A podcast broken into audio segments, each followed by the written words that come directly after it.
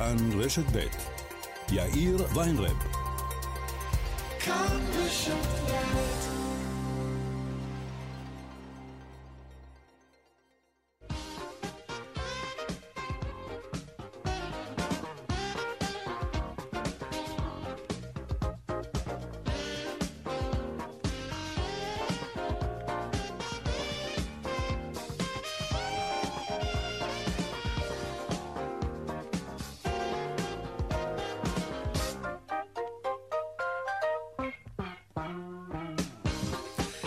ארבע וכמעט שבע דקות, כאן צבע הכסף ברשת ב', יום שני. שלום רב לכם, העורך רונן פולק, המפיקה הילה פניני, טכנה השידור שלנו היום הוא אריאל מור. הדועל של צבע הכסף הוא כסף כרוכית כאן.org.il. אני יאיר ויינרב, מעכשיו עד חמש אנחנו מיד מתחילים.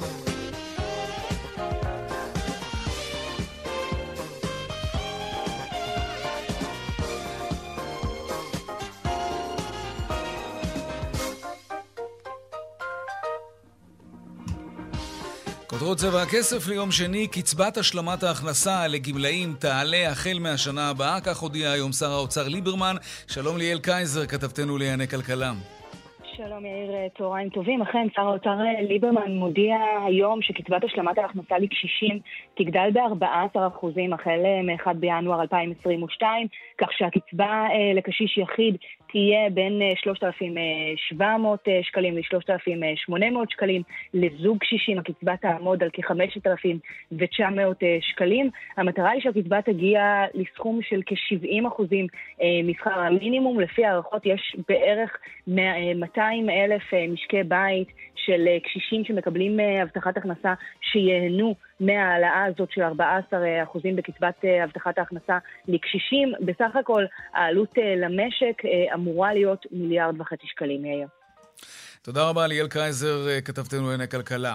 מתווה פתיחת שנת הלימודים, לא מעט ויכוחים, אפילו הרבה ויכוחים בין משרד הבריאות למשרד החינוך על איך זה בדיוק יהיה. כך או אחרת, שר הבריאות ניצן הורוביץ אומר היום שנת הלימודים תיפתח כסדרה.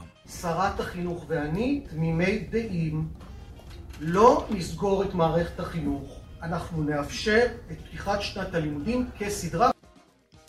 ועוד בצבע הכסף בהמשך על מתקפות הסייבר. ישראל היא אחד היעדים האהובים, במרכאות כמובן, על ההאקרים.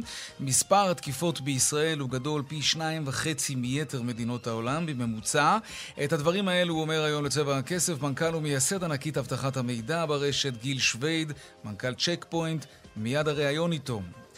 ועוד בהמשך, העלייה בתחלואה, העיר אילת מבקשת לשוב ולהפעיל את מתווה האי הירוק. נדבר כאן עם מנכ"ל התאחדות בתי המלון בעיר. נדבר איתו על ההיערכות שלהם אל מול עשרות אלפי הנופשים בעיר, וגם כמובן, כן, על המחירים הגבוהים בבתי המלון בקיץ. הוא לא התחמק מהשאלה הזאת. עוד בתיירות, שיא בלינות תיירים באתרי הנופש בארץ ביוני, כך עולה מנתונים שפרסמה התאחדות בתי המלון.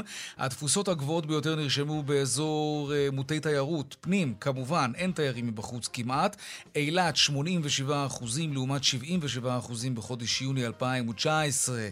לפני הקורונה.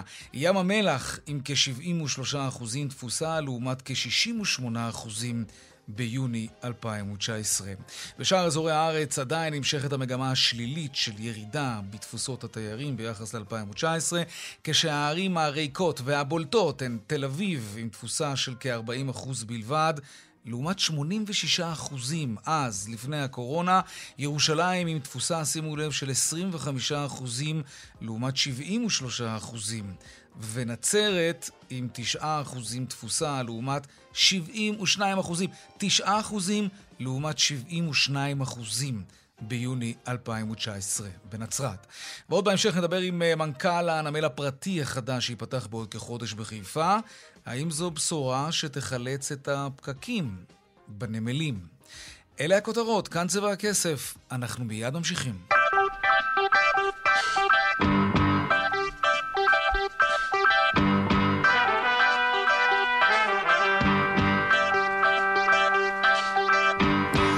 ממשיכים עם צ'ק פוינט. החברה מכה את התחזיות, מעצמת הסייבר הישראלית מסכמת את הרבע השני של השנה עם הכנסות של יותר מ-526 מיליון דולרים, וזה מעל הציפיות. עד כמה זה קשור לזה שמתקפות הסייבר על ארגונים, מוסדות, מדינות וחברות כמובן מתגברות בשנים האחרונות? שלום גיל שוויד, מנכ"ל ומייסד צ'ק פוינט.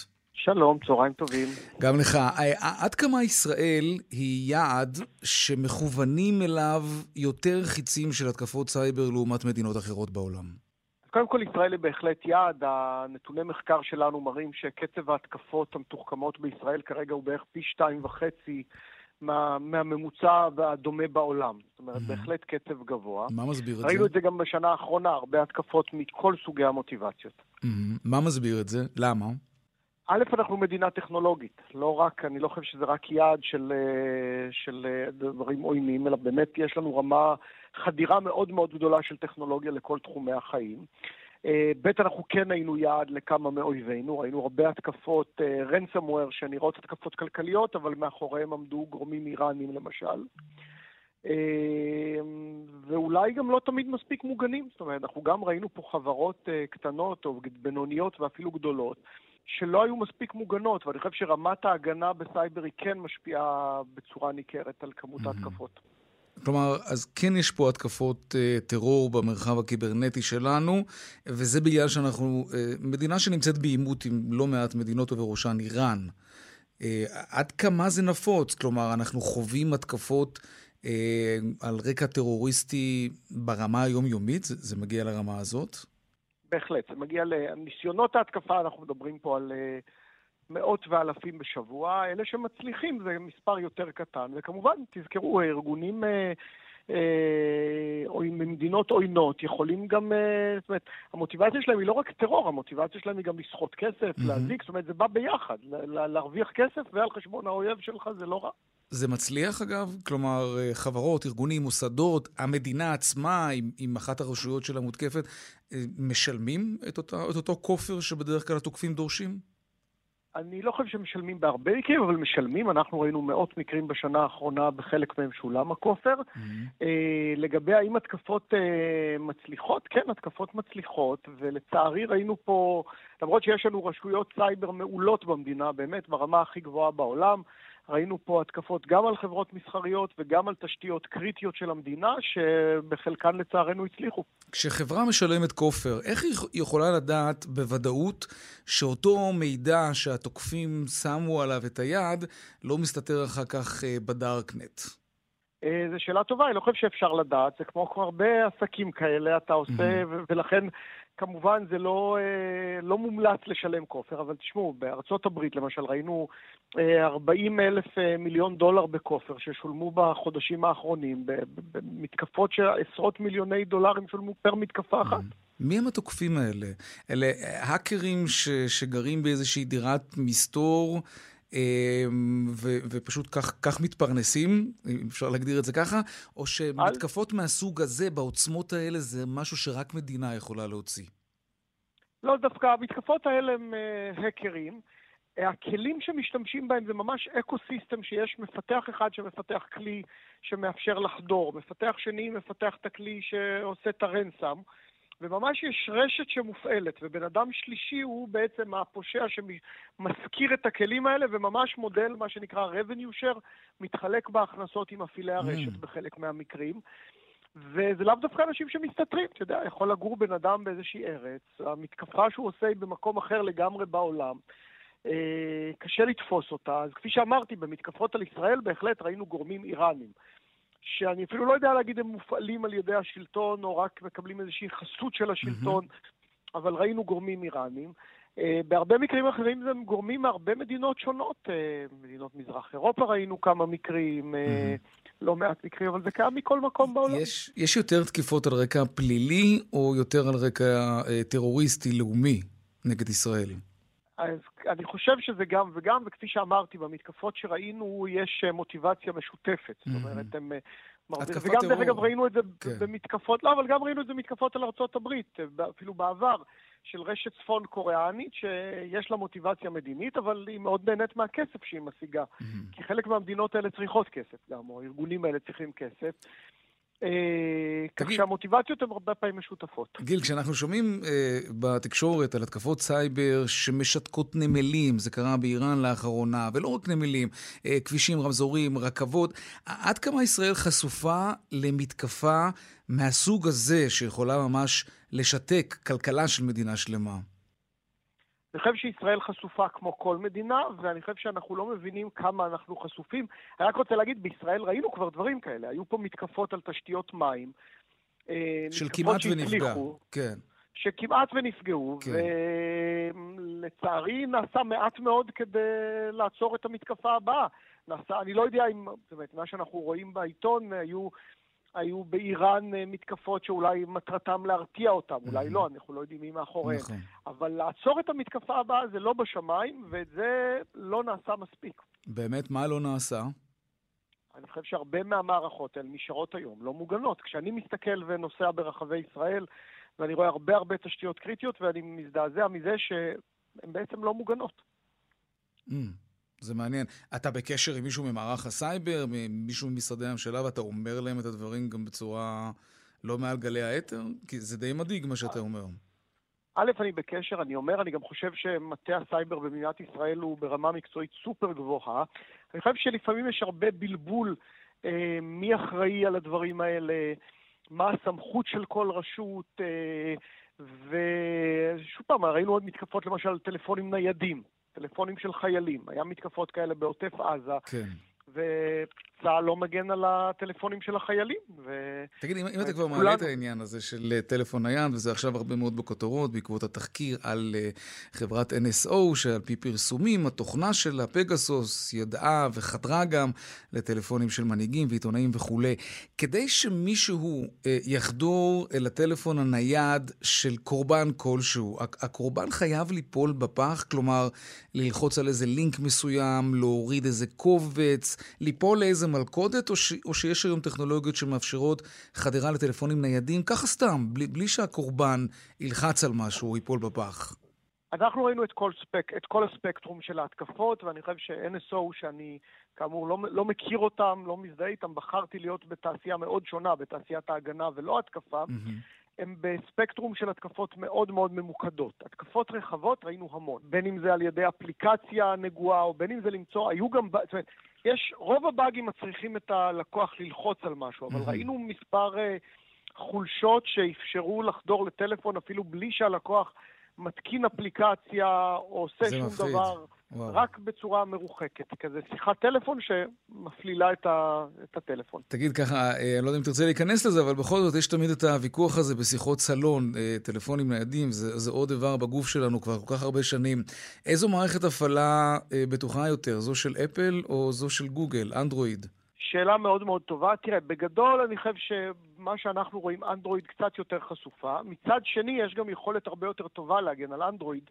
אנדרואיד היא סביבה יותר פתוחה. יותר פתוחה זה אומר שיש יותר התקפות, יותר פתוחה זה גם אומר שאפשר לתת יותר כלי הגנה. Mm-hmm. אפל מגינה, שומרת על סביבה יותר סגורה, ולכן קשה יותר לחדור אליה. קשה גם יותר לפתח תוכנות הגנה. אז mm-hmm. uh, כאמור, שניהם נשארות בסוף כן. חשופות. כן. גיל שוויד, מנכ"ל ומייסד צ'ק פוינט, תודה רבה. תודה רבה לך. להתראות. עכשיו למשהו שיעציב מאוד את הצרכנים הישראלים, אבל ישמח את בעלי העסקים המקומיים. לא רק שר האוצר ליברמן משתעשע ברעיון הזה, גם ועדה ציבורית שבחנה את הפטור ממע"מ על קניות באינטרנט עד 75 דולרים, ממליצה לבטל את הפטור הזה. זה אומר לשלם מע"מ על כל רכישה באינטרנט. אם בסופו של דבר באמת יקבלו את ההחלטה הזאת, וזה מבאס. שלום פרופסור צביקה אקשטיין, ראש מכון אהרון למדיניות כלכלית בבינתחומי הרצליה, וחבר בוועדה לקידום כלכלי במשרד הכלכלה. שלום לך. שלום, צהריים טובים, וחבל שככה אתה מציג את הוועדה. איך, איך, איך היית רוצה שאני אציג את הוועדה? הוועדה עסקה בקידום ענפי המסחר והשירותים. ענפי המסחר והשירותים כן. מעסיקים כ-60% מהעובדים בסקטור העסקי.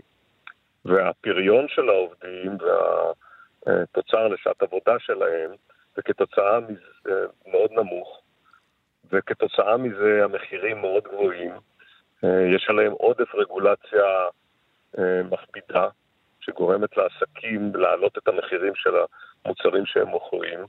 רוב המוצרים שאנחנו קונים, אנחנו לא קונים באינטרנט, אנחנו קונים בחנויות, ולכן הוועדה המליצה על סדרה גדולה של המלצות כן. לקידום ענף המסחר והשירותים. מרבית אוקיי. ההמלצות שלנו עוסקות בנושא של אה, הורדת אה, רגולציה עודפת ובירוקרטיה. אוקיי, אה, אנחנו נרצה, נרצה בכל זאת להתמקד אבל באותה המלצה שלכם שמדברת על, על הפטור ממע"מ. ההמלצה הזו באה כן. על הרקע כן. שאנחנו חושבים ככלכלנים ששיעורי המיסוי בכל ערוצי הקניות של האנשים צריך, צריכים להיות זהים. Mm-hmm. לא צריכה להיות אפליה נגד uh, קנייה בחנות, uh, להבדיל מקנייה באינטרנט מחו"ל. Uh, ולצורך זה, מערכת המס צריכה להקים מערכת uh, uh, דיגיטלית שמאפשרת לשלם מע"מ על קנייה בחו"ל, כמו שקיים בכל העולם המערבי. זה ייקח זמן, אבל uh, המהלך הזה צריך להיות, מפני שכמו שאנחנו משלמים בחנות אחת את המע"מ גם בחנות השנייה, טוב, זה נכון הש... גם... זה כך נכון... בחנויות בחו"ל. אז זה נכון גם לגבי, נגיד, אילת? לא? Uh, אנחנו לא נתנו המלצה לגבי העדפות של אזורים במדינת ישראל, אבל מבחינה כלכלית, מה שאנחנו מלמדים, שבכל המקומות uh, צריכים לשלם את אותו מע"מ, זה, זה יוצר שוק יותר יעיל. מאיפה זה נולד בכלל? למה נתנו את הפטור הזה מלכתחילה? Uh, בין היתר כדי להגביר את התחרות מחו"ל בקנייה לעומת uh, קנייה של מוצרים מיובאים, ובגלל שאין את המערכת הדיגיטלית לגבות את המס. כאשר אין לך את המערכת הדיגיטלית, אז אמרו שעד גובה 75 דולר. דרך אגב, גם במקומות אחרים בעולם עשו את זה כצעד התחלתי כדי להגביר את התחרות ולאפשר לצרכנים לקנות בחו"ל, להרגיל okay. אוקיי. אותם להשתמש במערכות אינטרנט, ואחר כך הטילו את המס כפי שהוא קיים. Okay. אוקיי. עבור כל החנויות mm. שהצרכנים תגיד, אבל אין, אין חשש שביטול הפטור יגרום אולי להפחתה, אולי הפחתה דרמטית של הקניות, ואז כשקונים פחות, אה, גם אם המדינה לא משלשלת אה, לכיס שלה את המע"מ... אה, היקף הקניות בחו"ל מסך הכל הקניות של משקי הבית הוא אמנם עלה והוא משמעותי ומשפיע, אבל הוא לא כזה דרמטי. לא? רוב הקניות שהצרכנים הישראלים עושים, גם במוצרים שהם קונים בחו"ל, הם קונים בארץ, והמחירים בארץ הם גבוהים בין היתר בגלל שיש בירוקרטיה עודפת וכל מיני העדפות מסוגים כאלה שאנחנו ממליצים לפתור אותם. ולמעשה ההמלצה המרכזית בדוח זה להוריד עודף רגולציה, ואני חושב שאם יאמצו את כל המלצות הדוח, לאו דווקא רק את ההמלצה הזו, כן. אז הצרכנים הישראלים ייהנו לאורך זמן במחירים יותר נמוכים. אוקיי, שקלתם... יש לנו עוד סדרה של המלצות כן, אולי, הזה. כן, אולי יהיה לנו זמן לגעת בהם, לא בטוח. אני רוצה ברשותך להתמקד בזה. שקלתם בין היתר אולי, כי זה מה שגם אמרו לנו לא מעט בעלי עסקים במרוצת החודשים האחרונים, לא יותר מזה, לאפשר לעסקים המקומיים גם כן פטור זהה ממע"מ על עסקאות של עד 75 דולרים, עסקאות כמובן על הרשת. זה גם אה, היה יוצר באמת נקודת פתיחה שוויונית, כמו שאתה בעצמך אמרת, בין החנויות המקוונות בארץ לאלה שבחו"ל, לא... וגם מגדיל את הפעילות במשק. במשק. אנחנו בעד זה שהמס יהיה אחיד על כל המוצרים במשק. אה, אתה משלם מע"מ על אה, מכוניות, אתה משלם מע"מ על אה, דירות, אתה משלם מע"מ על בגדים, אתה משלם מע"מ על מזון מלבד פירות וירקות, ולכן ברגע שישנו מע"מ אחיד, אז למעשה המחירים של המוצרים נותנים ביטוי יותר נכון של התועלת מהם ושל העלויות שלהם, והשוק בישראל מתפקד יותר טוב. אגב, פירות וירקות בדקתם גם? אפליית מע"מ בכלל, ככלכלנים, והעובדה שבישראל המע"מ פחות או יותר אחיד על 95% של המוצרים, דווקא עוזר למשק. את הנושא של... הנזק למשק זה שעל הבסיס הזה מתחילים לעשות כל מיני תיקונים בכיוונים שאתה מדבר עליהם, שפוגעים כן. בכלכלה וביעילות שלה. את הפטור על פירות וירקות זה משהו שבדקתם אותו גם? אנחנו לא, לא, אנחנו כוועדה התמקדנו בכל הנושא של אה, מסחר ושירותים, ובנושאים האלה התמקדנו. לא התמקדנו אה, בנושא של יבוא, פירות וירקות, על זה ועדות אחרות התמקדו. אנחנו ככלכלנים, אנחנו תמיד טענו שמע"מ אחיד על כל המוצרים היה נותן למשק פעילות יותר נכונה. אז אוקיי. לא, לא עסקנו בנושא אה, הספציפי מע"מ על פירות וירקות. אוקיי, אל, בתמונה הרחבה יותר, תגיד, אה, מס על, מס על הסוכר, מס על הפלסטיק, אה, ביטול פטור ממס כמו זה למשל, כל הפעולות האלה, בהנחה שיאמצו אותן, מתכתבות עם ההצהרות של ליברמן על כך שהוא לא יעלה מיסים? זה בעצם, כן, זה כן העלאת מס. כשמדברים על העלאת מיסים, בדרך כלל מדברים על העלאת המיסים המרכזיים. זה מס הכנסה, מע"מ ומס חברות. אלה המיסים המרכזיים וזו ההתייחסות אליהם לגבי העלאת מיסים משמעותית כדי להקטין את התקציב. יש העלאת מיסים שהיא כדי לשפר את הפעילות הכלכלית. אז הנושא הזה של הורדת הפטור אחרי שיכינו את המערכת, זה לשפר את הפעילות הכלכלית. להטיל מיסים על אה, מוצרים שגורמים לנזק סביבתי, זה כדי לשפר את איכות okay. אוקיי. הסביבה במדינת ישראל, בדומה למדינות אחרות. זאת לא העלאת מיסים במובן הכולל שלה, ופה אני חושב, לצערי, קצת uh, מערבבים נושאים, uh, ובכך כן. גם קצת מבלבלים את הציבור. פרופסור צביקה אקשטיין, ראש מכון הארון למדיניות כלכלית בבינתחומי הרצליה, תודה רבה לך על השיחה הזאת. תודה רבה. להתראות. טוב, אנחנו רוצים עוד קצת לעסוק ברפורמה בחקלאות, נושא שאנחנו מלווים אותו כבר כמה ימים. שלום, אה, יוסי לויט, חקלאי ממטולה. שלום, מה נשמע? שלום. אני בסדר, איך אתה? אנחנו בסדר, ב... בשיא העונה שלנו, קוטפים, mm-hmm. עובדים קשה.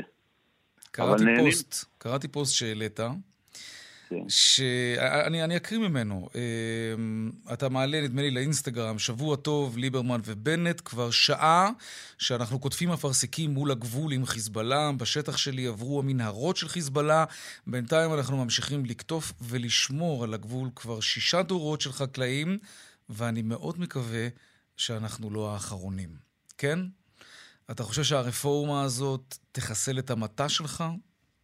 לא, לא תהיה לו זכות אה, קיום? כן. אם, אם היא תעשה כמו שנעשו הרפורמות הקודמות בנושא היבוא, אז אה, חוששני שכן. למה? כי אני אגיד לך, אתמול למשל דיברנו עם מנכ"לית משרד החקלאות הנכנסת, והיא אומרת, החקלאים יקבלו כסף כדי לשדרג את הציוד שלהם, החקלאים הישראלים כמובן. אתה תוכל לגדל יותר בפחות כסף, ועם פחות כוח אדם, עם פחות הוצאות. זה, זה לא חלומו של כל בעל עסק? כן, אבל זה, אתה יודע, זה דיבור, ב, אתה יודע, זה, לא, זה דיבור ברדיו, אבל זה לא פרקטי בשטח. לא, למה? כי, תשמע, היום, כדי להגיע לתוצרת שבטח ראית בתמונה, כן. ו, ולעמוד בתחרות, שיש תחרות היום, גם בארץ, עולה לך לא פחות משלוש וחצי, ארבע שקל לגדל את הפרי הזה. לנו, לחקלאים. ואני לא מאמין שגם אם יעשו רפורמה ויחליטו לשפר איפשהו את החקלאים, מה שאני שומע כרגע, בין 200 ל-300 ל-400 שקל לדונם, זה שום דבר בשבילנו. עכשיו, לפתוח את כל, ה... את כל היבוא הלא בעצם ולתת ל... ל... בוא נגיד רמי לוי כמשל, או שופרסל, לא משנה, לקבוע עוד פעם את המחירים, הלוא כבר ניסו את זה עם תפוחים ואגסים. אז מה שקרה, המחיר לצרכן לא השתנה. מה שקרה שאני הייתי צריך לעקור אה, כ-150 דונם של אגס ותפוח, זה כבר לא השתלם לי לגדל את זה. ווא. ועברתי לנקטרינות ואפרסקים ושזיפים, ו... וכל הזמן אנחנו מנסים, מנסים כל מיני... בוא ניקח את הנקטרינות בתור דוגמה. 30 שקל לקילו, זה המחיר שהיום מוכרים נקטרינות בשווקים. נכון. השנה... למה זה מגיע המחיר... למחיר כזה, והאם אתה לא מצליח בכל זאת להגיע אה, לאיזושהי הבנה למה הציבור דורש לשלם פחות, וכדי שזה יקרה, צריך להביא נקטרינות גם ממקומות אחרים בעולם? נכון, אז בוא, בוא... השנה היא שנה שהיא שנה חריגה, שלא נ... לא ראו בחקלאות אף אחד. כאילו גם אם אני אסתכל שש דורות אחורה, ושאלתי גם את אבא שלי, לא היה שנה כזאת. פשוט מאוד בגלל מזג האוויר, היה חסר הרבה פרי, והמחיר, מה שמצחיק גם שאת המחיר הזה גם אנחנו לא קובעים, זאת אומרת, אתה מבין? זה לא שאני בא ודורש עכשיו אה, 20 שקל ממישהו, אתה מבין? זה מחיר השוק כרגע. ו... והמחירים השנה הם גבוהים כי חסר פרי. זה, זה שנה שלא צריך לפי השנה הזאת להחליט על, אה, על הרבה שנים. אם נסתכל אחורה על ה, ונעשה ממוצע על השלוש-ארבע שנים האחרונות, זה לא המחיר הלו ש, זה לא המחיר. אוקיי, אז מקרה כמו השנה, למה לא להסיר באמת מכסים ולאפשר להביא גם נקטרינות מחוץ לארץ, כדי שהציבור יוכל ליהנות גם משלך, אבל גם, אתה יודע, יש כאלה שלא יכולים להרשות לעצמם מחירים כאלה. אם היו עכשיו אומרים, אם עכשיו היו אומרים, בואו נפתח את השנה בגלל שהשנה חסר פרי. כן. זה קורה, עושים את זה, כן. לא היינו מתנגדים לזה. כי חסר פרי, אבל הלוא אתה יודע שאם יפתחו את זה עכשיו זה כבר לא, לא ייסגר, וזה מה שאני בא להגיד לך. כל השנים אנחנו לא התנגדנו שיבואו לפה תפוחים ואגסים, למה? כי היו מייבאים את זה מחודש מרץ עד חודש יולי, זה, השני, זה ארבעה חודשים שהיה חסר פרי. ולנו לא, וזה היה, זה היה ביחד עובד איתנו, שאנחנו, הפרי שלנו כרגע אין לנו את הפרי, ויש המשכיות בשוק. ופתיחה גורפת של... ופתיחה של... גורפת, זה יחסר אתכם חד וחלק. הרי אתה לא מעלה על דעתך שבאמת בממשלה לא היו רוצים שיהיו חקלאים ישראלים. זה ערך, זה, זה ציונות, זה, זה עבודת אדמה. לא, לא נראה לי שהממשלה הזאת הייתה רוצה חלילה לחסל את הענף הזה, או שזאת כן לא ההתרשמות שלכם. אני, אני לא יודע אם בכוונה הם רוצים לחסל, אבל הצעדים שהם עושים, זה לא רק מתבטא בזה, זה מתבטא במחירי המים, זה מתבטא ב... במחירים שאנחנו משלמים. אם אנחנו עכשיו צריכים להתחרות, נניח שפותחים ואומרים לנו בואו תתחרו עם הטורקים, הלוא פרי של נקטרינה ואפרסק, אתה יכול להביא או מטורקיה או ממצרים, משכנות קרבות, בגלל שהפרי הוא פרי רך. כן. הוא לא יכול לעבוד באוניות עכשיו אה, שבועיים, הוא צריך לעבוד במטוסים ולהגיע מהר לשוק. לפעמים אנחנו אפילו, אתה יודע, אפילו בארץ, לפעמים שעתיים שלוש זה מכריע אם הפרי יהיה רך או לא.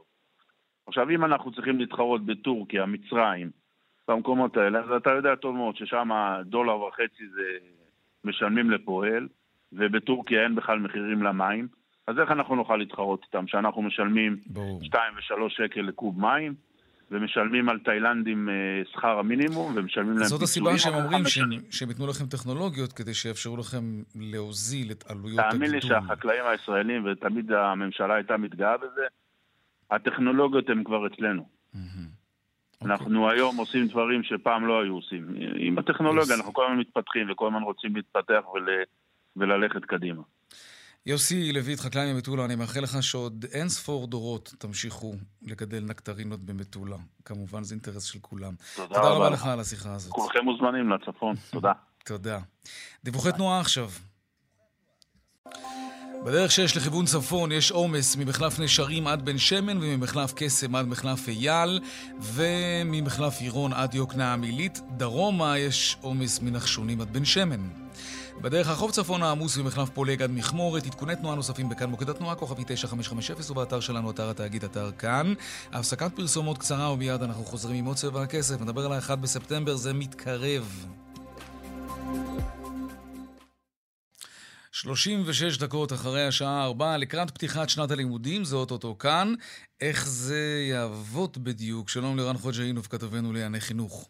שלום יאיר. היה ויכוח על כמה ימי בידוד יהיו לילדים שיחשפו לחולים מאומתים, ואיפה בדיוק יחסנו אותם, בבתי הספר, מחוץ לבתי הספר. זה מאחורינו הוויכוחים האלה כבר? עדיין לא, אבל זה הוויכוח היחיד, ואולי באמת כדאי לשים באמת את הזרקור על הדבר העיקרי. גם התוכנית כן. שהוצגה אתמול, אנחנו מדברים שנת הלימודים תיפתח כסדרה ב-1 בספטמבר, ללא קפסולות, כלומר, ללא, בכיתות מלאות. ועל שביתות? זה, יאיר, יש הסכמה מלאה. כלומר, אנחנו מדברים כמובן על הסכמה מלאה בעניין הזה, גם במשרד הבריאות, גם למשרד החינוך, mm-hmm. ואפילו הזכרת את שני הדברים אה, האלה, גם עניין החיסונים בתוך בתי הספר. חברת הכ... אה, השרה, יפעת שאשא ביטון, שרת החינוך כמובן, מתנגדת לזה לחלוטין. זה לא מחלוקת כזאת גדולה שיכולה להעיב על פתיחת שנת הלימודים, רק עניין הבידודים עדיין נשאר במוקד שיכול ככה אה, לשנות, אבל אומרים היום שני השרים, גם שר הבריאות, גם שרת החינוך, אנחנו בראש אחד, אנחנו לא ניתן הפעם לתלמידים לשבת בבית ולהיות אה, אולי אה, בזום, אלא נעשה את הכל נכון למצב התחלואה הנוכחי, לממדים האלה, כדי שזה ייפתח כרגיל. הנה דברים שאמרו היום שני השרים בוועדת החינוך בפתח אה, ישיבת, אה, אה, הישיבה של סיעת מרצ, ניצן הורוביץ ויפעת שאשא ביטון. אתמול אה, אנחנו הצגנו, אה, גם משרד החינוך יחד עם משרד הבריאות הציג אה, מתווה לפתיחת שנת הלימודים בפני ראש הממשלה. לשמחתי הרב, המתווה הזה התקבל באהבה גדולה. הייתה שם נקודה אחת שאנחנו עוד נידרש לה וזה משך הבידוד, והסכמנו אפילו לצאת לפיילוט, כי אתם יודעים ששנת הלימודים באחד המגדרים, במגזר החרדי, מתחילה ב-8 לאוגוסט, באלף באלול. ככה זה יאפשר לנו גם לבדוק את זה לפני שאנחנו אה, נכנסים אה, ל-1 בספטמבר. שרת החינוך ואני תמימי דעים לא נסגור את מערכת החינוך. יש אה, דברים נקודתיים שבהם הצוותים של משרד הבריאות והצוותים של משרד החינוך יושבים לגבי סדרי הבדיקות, ימי הבידוד, הכללים בדיוק, אבל אלה דברים שאנחנו נפתור אותם ואנחנו נאפשר את פתיחת שנת הלימודים כסדרה.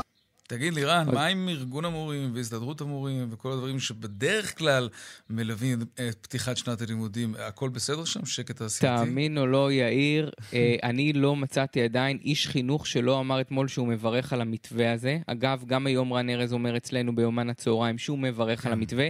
גם הסתדרות המורים לא אה, מרימה אה, כל כך קשיים בשלב הזה.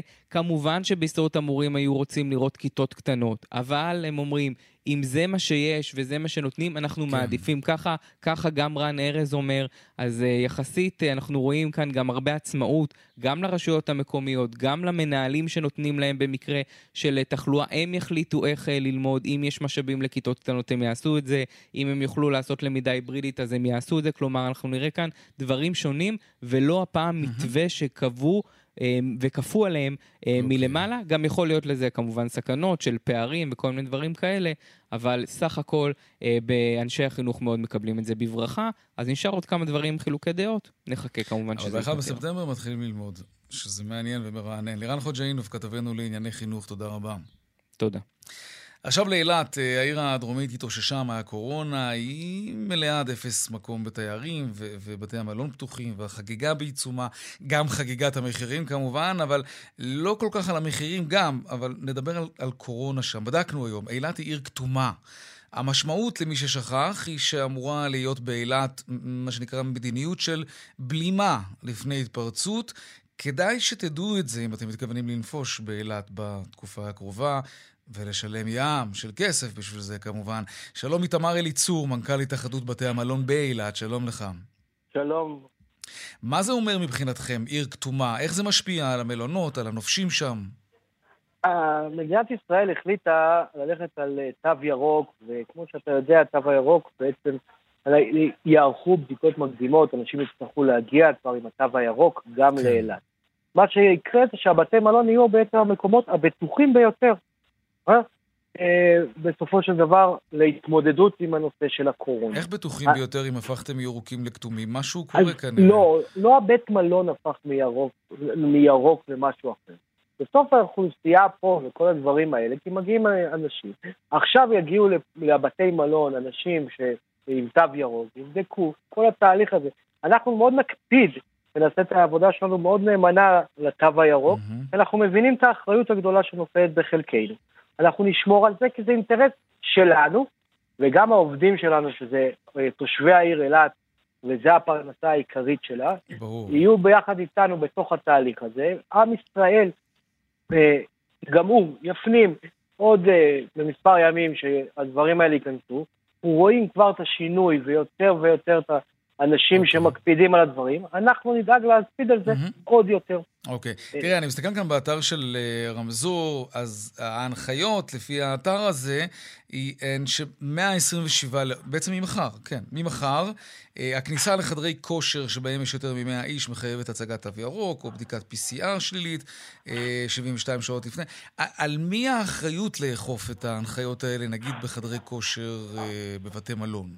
או ששם אי אפשר להכניס 100 איש אז אין בעיה, אבל נגיד נכון. שכן. נכון, אין, אין את הבעיה, אבל אנחנו, אנחנו כבר עכשיו מתחילים להתארגן לנושא של תו ירוק, לראות שאנחנו מקפידים על הנושא הזה, גם על הכניסה לחדרי אוכל ובלובי, מסכות. הבתי מלון מאוד מאוד אה, אה, מעוניינים שבעצם יישמר, יישמר הנושא הזה. אנחנו לא, אנחנו נעשה את כל מה שאנחנו יכולים על מנת כל התנאים שאנחנו מדברים עליהם בתו הירוק יישמרו. אבל אין, אין לבתי המלון אה, איזושהי סמכות אכיפתית, נכון? יש גם פקחים אה, ושוטרים שמסתובבים בבתי המלון ובודקים את הנושים? יש, יש קצת מסתובבים, ואנחנו מקווה שהעירייה אה, עוד פעם, גם תקפיד על החללים, לא רק בתוך הבתי מלון, אלא גם במסביב, ואני מאמין שעוד פעם, כן. גם האורחים שלנו וגם העובדים שלנו, אה, אנחנו נירתם כולנו לתוך אוקיי, הדבר הזה, ואנחנו נקפיד תגיד, שבעתיים. אני, אני חייב לשאול אותך, איתמר, אה, בכל זאת קרה משהו, אילת הפכה להיות עיר כתומה. נגיד, מה עם מדיניות הביטולים עכשיו? אם למישהו לא מתאים עכשיו לנפוש בעיר כתומה, כי הוא לא דמיין שזה, שזה יהפוך מירוק לכתום, ורוצה לבטל ברגע האחרון, מה, מה עם מדיניות הביטולים הנהוגה עכשיו בבתי המלון? עוד פעם, אני לא יודע, אין, אין איזה משהו שהוא גורף לכולם. לכל בית מלון יש את הנהלים שלו, וכל רשת יש את הנהלים שלה, שמתעסקים עם הנושא הזה. Mm-hmm. אני חושב שרוב בתי המלון יהיו קשובים אה, לאורחים שלהם. בכל זאת, אנחנו רואים את זה אה, כקשר ארוך טווח, לא משהו שחד פעמי. אה, באמת? מאוד, כן. אנחנו מאוד נהנים, מאוד נהנים. אז למה מחירים כאלה אם זה קשר ארוך טווח? אנחנו עוד פעם... הישראלים, אתה יודע, הם בסופו של דבר התנקמו, כשהקורונה לא, תהיה מאחורינו, כשאף אחד לא ישכח לכם את הארבעה לילות ב-30 אלף שקל. אז אני אעדכן אותך כן. קצת שונה ממה שאתה אומר. אני חושב שרוב מי שנמצא היום בבתי המלון, הם אנשים שהזמינו מראש במחירים מאוד סבירים, אה? מאוד סבירים. הם אה, היו אה, נבונים, אתה בתוכנית כלכלית, אז זה מה שנקרא צרכנות נכונה, בסדר? הם עשו הזמנה מוקדמת, הם נהנו ממחירים מאוד נמוכים, אתה יודע, יש משהו לא הוגן במה שאתה אומר, סליחה, כן, לא שאני אומר שאתה לא הוגן, אבל באמירה הזאת יש משהו לא הוגן. כי הרי למה המחירים האלה היו שפויים? מכיוון שזה קרה מיד אחרי קורונה, ובתי המלון, ש...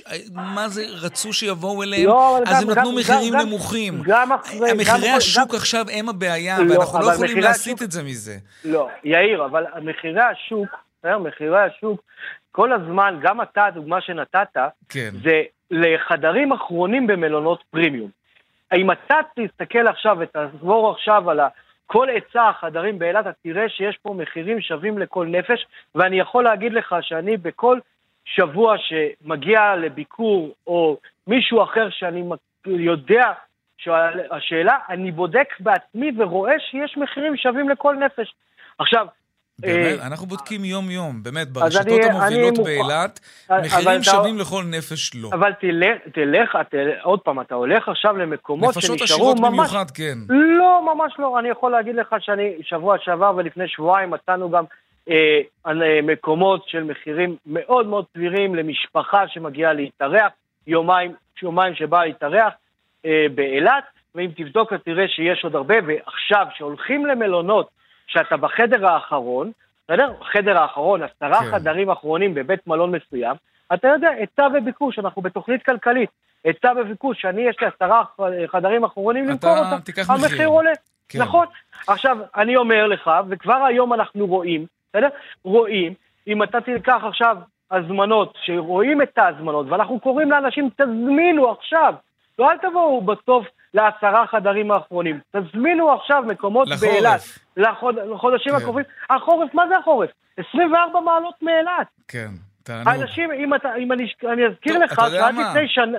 שנתיים מהיום... מחר אנחנו שנת... בודקים את מחירי בתי המלון באילת לחורף. בסדר, ומחר אני, ואני אתן לך יותר מזה, עד לפני שנתיים, כן. אנשים טסו בחורף לכל אירופה, בסדר? נכון. אתה זוכר, אתה זוכר מה היה המעלות באירופה כן. לפני שנתיים בחורף? תזכיר לי. מינוס 12, אה, מינוס 5, הכל שלג וזה אנשים נסעו. אנחנו מדברים על 20 ומשהו מעלות באילת. תענוג. בואו לנפוש בחורף. איתמר. בואו, זה משהו מדהים. איתמר אליצור, מנכ"ל התאחדות בתי המלון באילת, תודה רבה לך על השיחה הזאת. תודה רבה לך. להתראות. דיווחי תנועה עכשיו. בדרך 66 לכיוון דרום עמוס ממשמר העמק עד צומת מגידו, איילון צפונה עמוסה ממחלף חולון וקיבוץ גלויות עד הרצליה, ודרומה מגלילות עד לגוארדיה, עדכוני תנועה נוספים בכאן מוקד התנועה הכוכבי 9550 ובאתר שלנו, אתר התאגיד, אתר כאן. הפסקת פרסומות קצרה ומיד אנחנו חוזרים עם עוד צבע הכסף. תשע דקות לפני השעה חמש, הנמל החדש בחיפה ייפתח יחד עם מערכת החינוך ב-1 בספטמבר, והוא יתחרה בנמל חיפה. הושקעו בנמל הזה חמישה מיליארד שקלים. שלום יצחק בלומנטל, מנכ"ל נמל המפרץ, כך קוראים לנמל החדש. לא מנכ"ל נמל המפרץ, מנכ"ל חברת נמלי ישראל, 아, אה, החברה שבנתה סליחה. את הנמלים גם בחיפה וגם באשדוד, אז... את נמל המפרץ ואת נמל הדרום. אז הנה הטייטל, אני מתנצל. תתחדשו. תודה רבה. זה לא רק אנחנו, זה גם... Uh... כל הציבור הישראלי שיזכה ליהנות מהרחבת התחרות אה, בתחום הנמלים, דבר שאמור להשפיע באופן אה, ממשי אה, על יוקר המחיה ועל כך שאנחנו נוכל לקבל את התוצרת שלנו כן. ואת היבוא ואת הייצוא גם בתנאים טובים יותר ממה שקיים היום. מה זה אומר שהוא מהחדישים בעולם? תצדיק את הטייטל הזה, זמן הגינה, פריקה, כמובן לעומת הנמלים האחרים. קודם כל בוא נאמר כך שאנחנו מדברים על uh, מפעילים בינלאומיים, לראשונה בישראל נכנסו מפעילים בינלאומיים uh, לנמל, גם כן. לנמל הדרום וגם uh, לנמל המפרץ. Mm-hmm. אלה מפעילים שהם מנוסים מאוד בתחום המכולות. הם הביאו את הציוד המתקדם, בנמל המפרץ הביאו את הציוד המתקדם ביותר, ולמעשה המנופים אמורים לעבוד ללא שיש מפעילים על המנוף עצמו, אלא המפעילים יהיו בחדר הבקרה. ואנחנו בעצם נוכל לייצר זמני פריקה וטעינה של האוניות אה, הרבה יותר מהר, אבל הדבר הלא פחות חשוב מזה והמשמעותי, זה שנוכל לקבל את האוניות הגדולות ביותר שפקדו את אה, נמלי ישראל. אנחנו מדברים על אוניות באורך של 400 אה, מטר וברוחב אה, של למעלה מ-60 מטרים. אה, אוניות של 18,000 אה, מכולות. וזמן הפריקה והטעינה אה, יהיה יעיל וקצר יותר ממה שקיים אה, היום, וכמובן אה, על ידי מפעילים שהם מיומנים ויוכלו גם להביא עוד סחורה לנמלים בישראל. אוקיי, okay, תגיד, כמה עובדים הנמל הזה יעסיק? מדובר במאות קטנות של עובדים, כמובן עובדים ישראלים, מדובר בנמל, הנמל עצמו שייך למדינת ישראל, שייך לחברת נמלי ישראל. כאשר מדובר במפעיל אשר אה, יפעיל את הנמל באמצעות mm-hmm. עובדים ישראלים אה, מהצפון. אני כבר הייתי, פגשתי חלק מהם, מדובר באנשים צעירים, אה, גברים, נשים. תגיד, הם יהיו מאורגנים בהסתדרות, כמו עובדי נמל חיפה? זה אני לא יודע, זה מאוד יהיה תלוי בהם, מה שהם יחליטו לעשות. זה הכל פתוח. לא, כי אתה יודע שמקובל לומר שבנמל אשדוד ונמל חיפה, אחת הבעיות זה העבודה המאורגנת שם. אמ, ש, שזה דבר חשוב שעובדים שומרים על האינטרסים שלהם, אבל זה פחות טוב כשזה כבר משתק נמל. האם אתם חוששים מהתאגדות כזאת שעלולה להיות לא בריאה? הרי בין היתר קמתם כדי לתת אלטרנטיבה. כמו שאני אמרתי כך, אנחנו לא, אנחנו לא מפעילים את הנמלים. אנחנו מעמידים את הנמלים לרשות uh, המפעילים, mm-hmm. ונושא התפעול שלהם uh, וההתארגנות בכוח האדם זה עניין של המפעיל uh, עצמו. אני מניח שמפעיל פרטי, ברגע שהרגולציה uh, uh, תהיה שונה, כי היום בנמלים הקיימים קיימת גם רגולציה רחבה יותר שנוגעת uh, למשל לממונה על השכר, למפעיל פרטי יש גמישות גדולה יותר. אה, בתחומי ההעסקה, הוא נתון פחות לרגולציה. אני מניח שהוא יודע להסתדר עם העובדים, אנחנו כבר מכירים אה, שני נמלים פרטיים שעובדים אה, בישראל, אם אנחנו נדבר על נמל אילת ועל נמל המספנות, בשני הנמלים האלה יחסי עבודה טובים, וגם מצד ההנהלה, גם מצד העובדים, והתפוקות בהם מצוינות. כן, יצחק בלומנטל, מנכ"ל חברת נמלי ישראל, תודה רבה לך. תודה גם לך וערב טוב. ערב טוב. עכשיו לדיווח משוקי הכספים. 102 bid for 100 200, take. שלום רואה החשבון אמיר אייל, יושב ראש אינפיניטי. שלום יאיר, אחר הצהריים טובים. גם לך, ספר לנו מה קורה. היום הבורסה במגמה של ירידה במרבית הענפים. מדדי תל אביב הגדולים יורדים ב-2-3 עשיריות, אה, כאשר אה, מדד 90 יורד ב-7 עשיריות, ומאידך מדד הבנקים עולה בשליש אחוז. גם מדד הביומד אה, שאתמול ירד עולה בשליש אחוז. המחזור לא גבוה, מיליארד פסיק אחד. אה, עליות יפות בשוק אגרות החוב, בשוק הסולידי, אבל בסך הכל אה, היום רוב המדדים בירידות שערים מתונות. גם המסחר בארצות הברית התחיל במגמה מעורבת עם נטייה לירידות שערים, שהנסדק יורד בעשירית או שתיים, okay. אוקיי. ולא משהו דרמטי. שער הדולר, 3.26. שער היורו 3.85 על השקל, סך הכל יום די מתון. תודה רבה, רואה החשבון אמיר יאל. עד כאן צבע הכסף ליום שני, העורך רונן פולק, המפיקה הילה פניני, טכנאי השידור אריאל מור, רעות כהן במוקד התנועה, מיד אחרינו שלי וגואטה. אני יאיר ויינרב, משתמע כאן שוב מחר בארבעה אחר הצהריים, ערב טוב ושקט שיהיה לנו שלום שלום.